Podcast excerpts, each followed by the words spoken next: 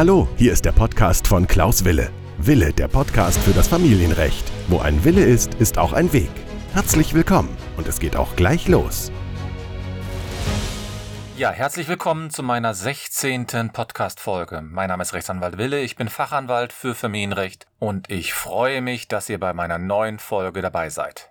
Heute lautet das Thema, wie wird der Kindesunterhalt berechnet? Ich beantworte häufige Fragen aus dem Unterhaltsrecht zum Kindesunterhalt. Ja, da komme ich gleich zur ersten Frage, nämlich wo steht eigentlich irgendetwas zum Unterhaltsrecht beziehungsweise zur Unterhaltsberechnung? Und da muss man schon ein bisschen genauer schauen, denn es gibt zwar ein paar, einige Paragraphen äh, im bürgerlichen Gesetzbuch BGB, aber es sind doch weniger Paragraphen, als man meint. Und diese Normen finden wir zum Beispiel im Paragraph 1601 BGB oder 1602 BGB.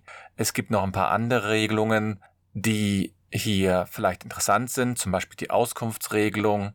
Aber trotzdem wird dort nicht genau aufgezeigt in diesen Paragraphen, wie man eigentlich den Kindesunterhalt berechnet. Und das ist natürlich schon eine Enttäuschung, denn man hat natürlich irgendwie den Anspruch, dass wenn ich ein Gesetz lese, dass ich dann auch weiß, wie ich mich richtig verhalte. Daher gibt es auch eine sogenannte Düsseldorfer Tabelle, da werde ich später nochmal genauer drauf eingehen.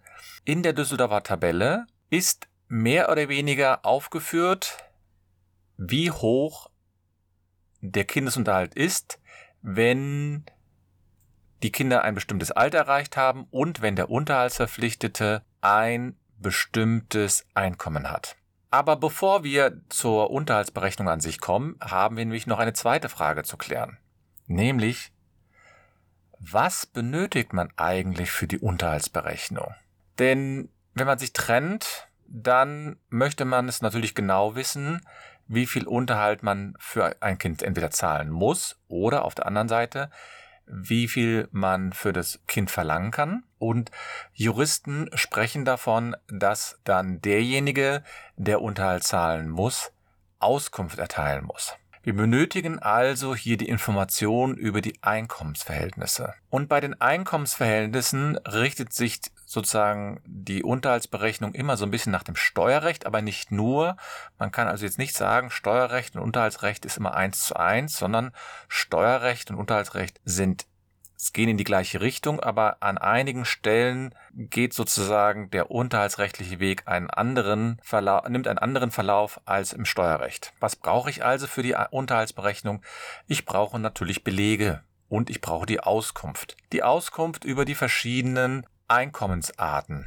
Das können zum Beispiel Mietverhältnisse sein. Ich bekomme also jeden Monat für meine vermietete Wohnung regelmäßig Miete oder ich bin angestellt und habe deswegen ein Einkommen aus Arbeitsverhältnis oder ich habe Rentenansprüche, ich habe Einkommen aus einer selbstständigen Tätigkeit, ich habe Einkommen zum Beispiel auch aus Dividenden oder Zinseinnahmen. All das sind Einkommensarten, die für den Juristen interessant sind. Und daher verlangt derjenige, der Unterhalt gerne haben möchte, immer von dem Unterhaltsverpflichteten Auskunft über sein Einkommen. Man unterscheidet dort so ein bisschen nach welcher Einkommensart man äh, den, den Unterhalt verlangen möchte oder beziehungsweise die Auskunft verlangen möchte. Habe ich zum Beispiel Einkommen aus dem Arbeitsverhältnis, also ich bin zum Beispiel bei der Firma Müller GmbH fest angestellt, dann verlangen die Juristen die Auskunft darüber, wie viel ich in den letzten zwölf Monaten verdient habe und ich möchte gleichzeitig die Belege dafür, davon haben. Also bin ich im Grunde genommen verpflichtet, als Unterhaltsverpflichteter die letzten zwölf Gehaltsabrechnungen vorzulegen. Bei Selbstständigen und auch bei Mietverhältnissen ist das ein bisschen anders, denn dort gibt es größere Schwankungen. Und deswegen verlangt man bei Selbstständigen zum Beispiel immer die letzten drei Jahre und auch bei den Mietverhältnissen die letzten drei Jahre. Warum die letzten drei Jahre? Als Selbstständiger, Freiberufler oder auch in, ähm, zum Beispiel als Künstler sind die Einnahmen ja nicht stetig gleich. Es gibt Jahre, die sind besonders gut und es gibt Jahre, die sind auch mal etwas schlechter. Und deswegen versucht man das Durchschnittseinkommen aus den letzten drei Jahren zu ermitteln. Das ist natürlich eine umfangreiche Berechnung, es sind viele Unterlagen vorzulegen, aber trotzdem geht die Rechtsprechung davon aus, dass man dann in diesen Fällen einen besseren Überblick hat. Bei den Arbeitnehmern geht man davon aus, dass dieser Überblick sozusagen durch einen Zwölf-Monats-Schnitt auch erreicht wird. Aber mit diesen Unterlagen kann man natürlich noch keinen Unterhalt berechnen. Denn das zeigt, ja nur die Einnahmenseite. Deswegen brauchen wir auf der anderen Seite natürlich auch die Aufstellung, welche Abzüge man machen kann. Das sind zum Beispiel Kreditverpflichtungen. Im Kindesunterhalt sind Kreditverpflichtungen nur ganz äußerst sparsam zu berücksichtigen, aber trotzdem können sie berücksichtigt werden. Dann Nachweise über bestimmte Versicherungen, wie zum Beispiel für die Altersvorsorge, Rentenversicherungen, können vorgelegt werden oder auch sogenannte berufsbedingte Aufwendungen, also Fahrtkosten. Ich fahre jeden Tag zu meinem Arbeitsplatz 20 Kilometer und dann kann ich dort einen bestimmten Abzug machen. Also wenn ich dann auch diese Aufstellung habe, dann kann der Rechtsanwalt zusätzlich noch die sogenannten Belege verlangen, denn ich Vertrauen ist ja gut, Kontrolle ist manchmal besser und ähm, die Unterhaltsverpflichteten haben manchmal die Tendenz, dass sie vielleicht etwas übertreiben mit den Abzügen oder untertreiben mit den Einkommensverhältnissen. Deswegen habe ich einen Anspruch auf die Vorlage der Belege. Die nächste Frage ist dann, ja, was habe ich denn dann? wonach richtet sich dann der Kindesunterhalt? Also ich habe jetzt die Abzüge, ich habe die Einkommensverhältnisse und jetzt habe ich irgendwann ein sogenanntes bereinigtes Einkommen. Bereinigt deswegen, weil ich dies um alle möglichen Abzüge bereinigt habe und ich jetzt nur noch das übrig habe, was, was ich für den Unterhalt einsetzen kann. Und dann gibt es eine sogenannte Düsseldorfer, Düsseldorfer Tabelle. Bei der Düsseldorfer Tabelle ist es so, dass haben die Richter vom Oberlandesgericht Düsseldorf vor einigen Jahrzehnten erarbeitet und es ist auch mittlerweile ganz allgemein anerkannt, dass man diese Tabelle nutzen kann, um den Unterhalt zu berechnen. Was heißt berechnen? Wenn man sich die Düsseldorfer Tabelle anschaut, dann wird man sehen, es gibt dort verschiedene Spalten. Einmal habe ich die Spalte mit dem Alter der Kinder. Das heißt, es gibt insgesamt vier Altersklassen und je älter das Kind wird, umso mehr Unterhaltsanspruch hat er. Und auf der anderen Seite gibt es noch die Spalte mit den Einkommensverhältnissen. Das fängt bei der neuen Düsseldorfer Tabelle, die ist seit dem 01.01.2020 veröffentlicht, fängt das bei dem Einkommen von unter 1900 Euro an und geht dann in verschiedenen Stufen bis hoch zu 5100 Euro. Und das heißt, in jedem Fall schaue ich nach, erstens, wie alt ist das Kind und zweitens, welches Einkommen hat der Unterhaltsverpflichtete und die Schnittfläche ergibt dann den Unterhaltsanspruch. In den Show Notes werde ich euch diesen äh, die Düsseldorfer Tabelle mal verlinken, denn dann könnt ihr genau euch das mal anschauen. Also die Düsseldorfer Tabelle ist abhängig vom Einkommen und vom Alter der Kinder. Und ich hatte ja gerade schon gesagt, es gibt im Grunde genommen zwei Richtwerte. Welche sind das? Das ist einmal der Richtwert 1900 Euro und der zweite Richtwert ist alles, was über 5100 Euro ist.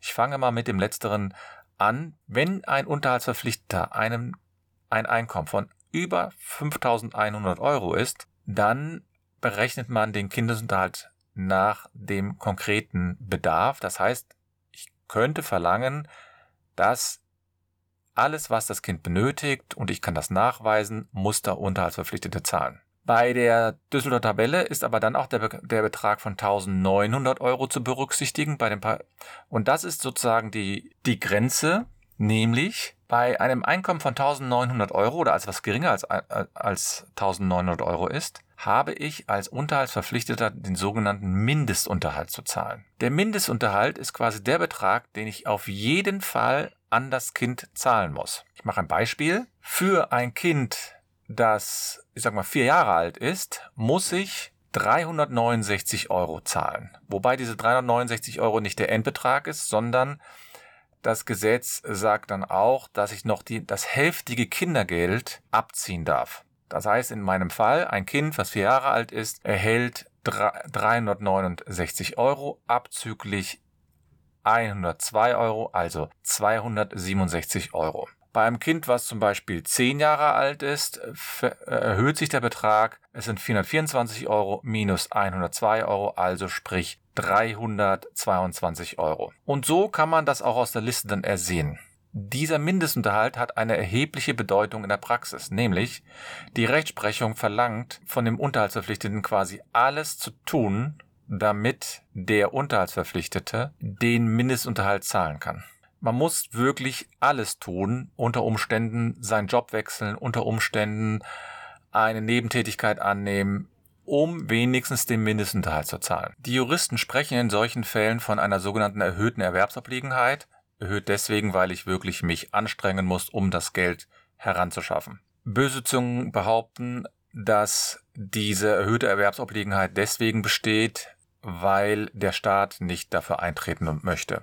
Wobei das auch mittlerweile etwas abgemildert ist. Es gibt ja den sogenannten Unterhaltsvorschuss. Den kann ich als unterhaltsberechtigter äh, Person beim, bei der Familienkasse beantragen und dann erhalte ich einen Unterhaltsvorschuss. Der ist geringer als der normale Unterhalt, aber man bekommt dann immerhin etwas. Wobei ich auch nochmal betonen möchte, ich bin der Meinung, als Unterhaltsberechtigter muss ich mich wirklich kümmern, um den Unterhalt zu bezahlen. Wenn ich jetzt krank bin oder wenn ich arbeitslos bin, dann kann man dann kann es gegebenenfalls Abmilderungen geben, aber trotzdem verlangt die Rechtsprechung in den, auch in den Fällen der Arbeitslosigkeit, dass ich mich bemühe, schnellstmöglich einen Arbeitsplatz wiederzufinden. Ja, dann habe ich natürlich eine, einen Betrag, den ich dann zahlen muss und der muss dann in der Regel immer zum ersten eines Monats gezahlt werden. Einige sagen dann auch zum dritten, aber im Gesetz steht eigentlich zum ersten eines Monats muss der gezahlt werden. Ja, was kann ich denn jetzt tun, wenn der Unterhalt nicht gezahlt wird? Ich kann natürlich zum Anwalt gehen und den bitten, dass er sich darum kümmert. Ich kann aber auch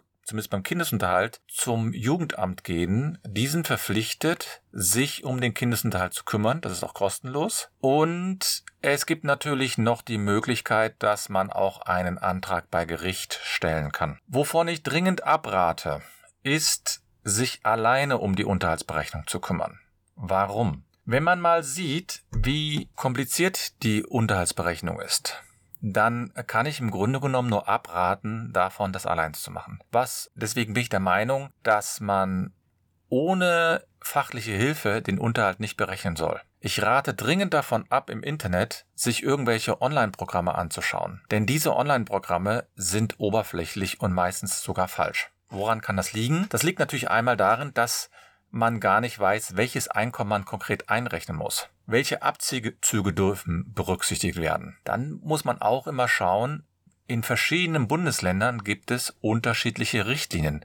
Das nennt man auch die sogenannten Unterhaltsleitlinien. Dann ist das Gesetz sehr ungenau und ein entscheidender Faktor ist, Unterhalt ist immer einzelfallabhängig und zum Teil auch sehr stark abhängig von der Rechtsprechung. Es gibt unwahrscheinlich viele Urteile zum Unterhaltsrecht. Es gibt auch unterschiedliche Oberlandesgerichte, die unterschiedlich wiederum die Fälle beurteilen und da kann man als Normalsterblicher kaum durchsteigen. Es gibt natürlich die Möglichkeit, sich beim Rechtsanwalt beraten zu lassen, um zu schauen, was für ein Unterhaltsanspruch ungefähr gegeben ist oder zumindest möglich ist, aber ich rate dringend davon ab, das alleine zu machen. Dann gehen Sie lieber zum äh, Jugendamt und lassen zumindest den Kindesunterhalt eigenständig berechnen. Vielleicht noch als letztes, ähm, ich werde manchmal nach so einem Beispiel gebracht, äh, gefragt, da kann ich natürlich gerne mal helfen. Wir unterstellen jetzt mal, dass ein Ehepaar sich trennt, das Kind lebt bei der Mutter und sie möchte für das Kind und Kindesunterhalt haben. Wir unterstellen jetzt, dass der Vater ein Einkommen von 2500 Euro netto hat. Das heißt, er hat ein bereinigtes Einkommen. Alle Abzüge, die er tätigen kann, sind hier schon berücksichtigt. Und ich unterstelle, dass das Kind acht Jahre alt ist. Dann schaut man nämlich in die Düsseldorfer Tabelle und wird sehen, dass in der Düsseldorfer Tabelle bei einem Einkommen von bis zu 2700 Euro und für ein achtjähriges Kind grundsätzlich ein Unterhalt von 467 Euro zu zahlen ist. Davon werden aber dann der hälftige kind, das kind, hälftige Kindergeld abgezogen und dann muss er zahlen 365 Euro. Und wenn er jetzt nur an dieses Kind zahlen muss, dann kann es sogar dazu kommen, dass, das steht eben auch in den Richtlinien drin, dass man sogar etwas mehr zahlen muss, dass man nämlich von der Einkommensgruppe her sogar hochgestuft wird. Das würde aber jetzt hier zu weit führen. Es geht im Grunde genommen nur um das System, dass man das einfach mal versteht. Man hat das Einkommen, man hat das Alter des Kindes und man hat dann die Möglichkeit anhand der Düsseldorf-Tabelle das nachzusehen.